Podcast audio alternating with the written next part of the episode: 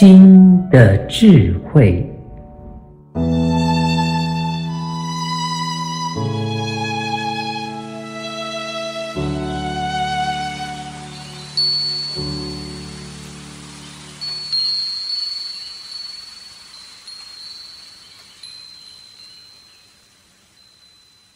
清明要扫墓，但灵魂去哪儿了？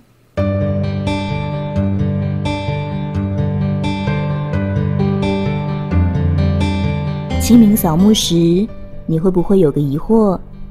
人都过世这么多年了，这个人的灵魂难道还会在坟墓那里吗？如果不会，又去哪里了呢？这个问题在以往，为了要符合三次元的头脑，流传了许多方便大家理解的答案。这些都很好，有他们的善巧方便。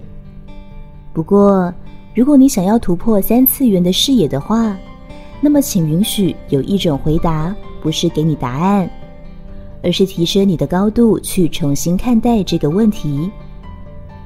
其实，你所认识的那个人，他仍然以无限平行宇宙中的一个版本存活着，但你已选择去知觉一个，他在你的平行宇宙中死亡的版本。换句话说，在无限当中，也有一个平行宇宙是，在他的世界是你比他先死了，所以今年是他去扫你的墓。因此，当你问这个人去哪儿了，那么只是因为你不在他的世界里了，这是不是很有趣呢？那灵魂这个概念该怎么解释？灵性知识里面不都说人有灵魂吗？死亡就是灵魂脱离了身体，所以我们才会问灵魂去了哪里。又有人问，在无限的平行宇宙中，有一些平行宇宙里的你，比现在这个你更觉知。他们的觉知程度是可以同时觉知多个平行宇宙的你的版本的存在的。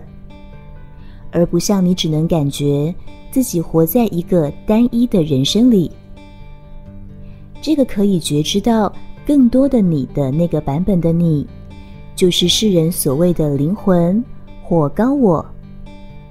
而高我之上还有高我，就是说，甚至还有更有觉知的你，他所觉知到的平行宇宙又比刚刚说的那个高我更多，这是没有止境的。因为这就是无限之所以为无限，比你的觉知程度高太多，以至于离你太远的那个你，你如果有一天接触到了，就会认为那是神。其实有关神的真相是这样的：为何在赛斯资料中，后来还出现了一个更高远的能量，自称为赛斯第二呢？赛斯说：“那是更高的赛斯，因此没有了赛斯平常的人格特质，变得更为平淡与宏伟。”没错，这就是在显示刚刚说的这件事。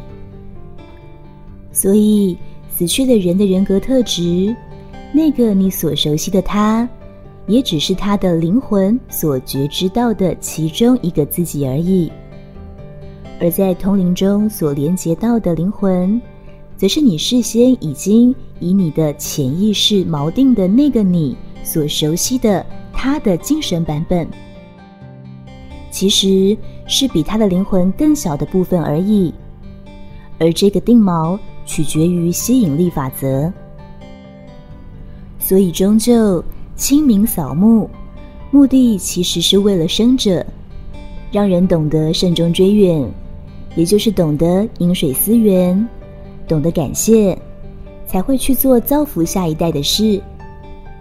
至于死者呢，其实只有无限，你和他都是。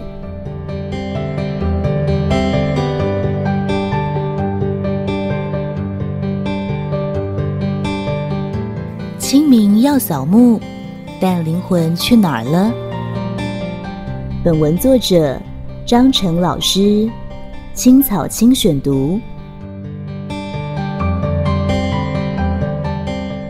欢迎订阅新的智慧频道，每周一发布张成老师的文章，学习智慧，生命不浪费。